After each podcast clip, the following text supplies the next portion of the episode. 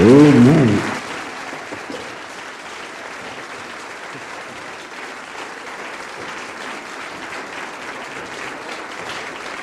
Amen. Just stretch your legs. Amen. Thank you. Well, amen. Shake someone's hand. Shake someone's hands. Amen. You're right. I say hallelujah. Praise God. Oh, hallelujah. It's not time to sleep now. Hallelujah. Well, we we have about 20 minutes exactly to leave here by the grace of God. Uh, I'm going to take five minutes, and Archbishop Paul will take uh, 10 minutes. We will close for this afternoon section. But this day has been a learning day. Isn't it so? Praise the Lord. Sit down. Thank you. Thank you.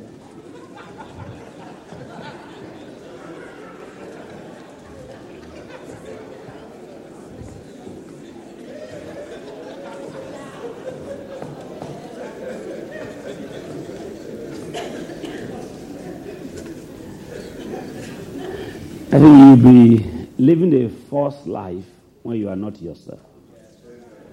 Sit down. Simple. You can stand, but I ask you to sit down. How many of you do not have this cassette? The dawning of a new day. You don't have it. Bring, when we close now, I will sign it for you. Drop them two pounds and take one home. Don't miss this tape.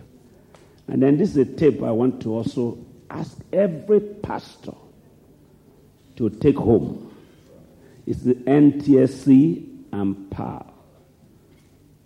How to raise the dead. Don't go home without it. It is said there are three tips people like to must take. One tip is this one. The second tip I recommend is the knocking down for lifting up. Preached last year's ICCC at Chapel Hill. Get that tape, get this tape, and the third tape I will ask you is to get from the store here how to stop the storm of life. I want to talk to you ministers who are upcoming in the ministry for the next three minutes. When it's exactly 45, Coletta, draw my gown. I'm not preaching, I'm not quoting from the Bible. But look at the scripture, for example, when the Bible said in the book of Mark and book of Matthew, it says in the first place, and Jesus said, Come, let's go to the other side. The Bible said, the disciples came to him and they entered the ship. Then the scripture said, as they sailed, he fell asleep. As they sailed, say that with me. He fell asleep. Okay. Mark said they took him as he was into the ship. Two things I want to bring out from these two scriptures. Number one, as they sailed. Say that. Number two, they took him as he was. After they sent the multitude away to the ship. And he went to the hinder side, fell asleep on a pillow. Three things. Number one, you need a congregation, elders, deacon, who will know your worst and your best. Not laugh at you. I'm not going to try to differentiate between English, African, and American English. But I want to say you need a congregation, you need leadership, you need elders who will know your weak times and take you as you are. Many of us don't have that. We don't have people who look at us and say, I think it's time for you to sleep. I think it's time for you to rest now. Or Robert once told us in our trustee meeting, said, Several times I fainted after preaching. But Dewis always knew what to do. We need some minister we can trust our lives to their hands, who know when we are weary, who know when we are tired. We don't need only those, yes, sir, yes, sir, yes, sir. We need good observers too, who can look at you and say, I think you can no more stand it. They take you as you are. Not as an act of mockery. Look at our Archbishop. He can't even stand. He's very tired. He's sleeping. No. Take you as you are to the hinder part of the ship. You need people you can confide in in the ministry. The Holy Ghost will tell you the rest about that one. Number two, not only take you as you are, but know when you're. Can you believe that Jesus was going to cross to the other side and he had a pillow? Had a pillow. He said his head on the pillow. How did he have that pillow? He knew that man was man when he's a man. There are times you, your head can no more reason well, and you have to put it on the pillow.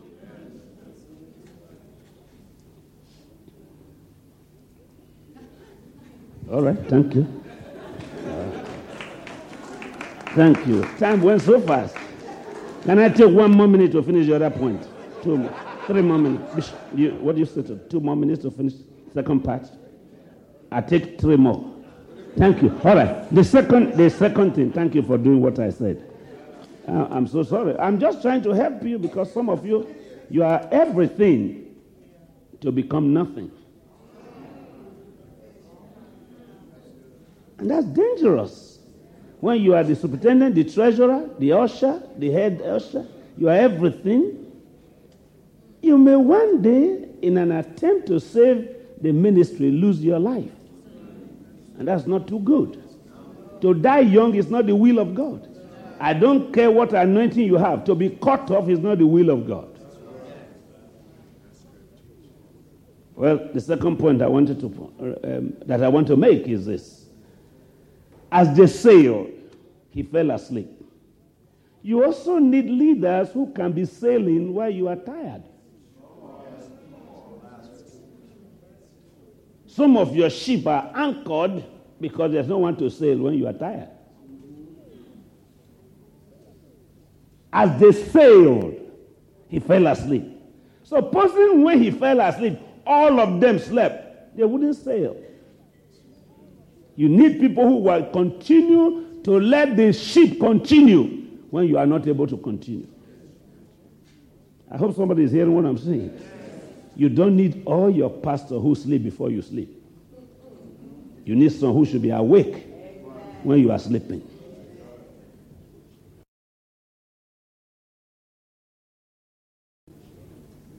I thought I should drop that into your ministry. You need it. If I wasn't having them, I would not be traveling seven to eight months a year and planting one church a day. with 10,164 pastors now. There's no way you can have that if all of us were sleeping. But some of your disciples sleep before you sleep. As they sail, say that again. He fell asleep. I will end it on that platform. Those two things, please go home and pray about it. God need to give you people who will take you just as you are. And then you need people who will continue to sail when you fell asleep. Then the people who took you as you are, they are the one when the ship is about to capsize, who will say, Master, it's time to rescue us. If they don't take you for what you are when you are whom you were, when the storm comes, no one will stand to rebuke it. You also need a storm rebuker of your ship so you don't capsize. I thought after all that Bishop Reed said, I should just bring that one to your attention. Now I want to ask you for an offering. This ministry doesn't take offering, but you leaders are here. This is not congregation now. we can be able to say, God, as an act of thank you, here we are with a seed. Generosity has been shown us. We are not asked to pay back, but we are told that whatsoever a man soweth, that shall he reap. So I'll be glad if you take a seed in your hand as a thank you offering to God. And uh, tonight is going to be a very great time. I'm going to pour my life out tonight. But our Archbishop needs to say something to us with his Bible in his hand. And please don't leave until you take this cassette. It will help you. And Archbishop Park's books are here. I, every time I say, when the children that were sent to go spy the land came, they say, How was it? They said, Test it. This is the fruit. Take something back. If you feed your faith, you starve your doubts. Hold a seed in your hand, everybody. The name to put on the check is Panel Pentecostal Church, PPC. Panel Pentecostal Church. Thank you very much. Uh, I want to see you pastors hold generous offering. Because we pastors, we know how to get it from people. We don't know how to give it to another. Don't become a photographer now trying to take picture with where you can find five dollars and one pound. No, get a good offering in your hand. Have you been blessed?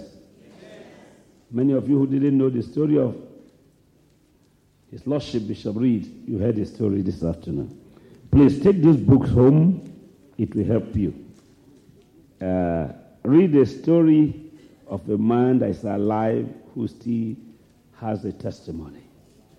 I believe in the books of people who died, but I, I read one who live more first.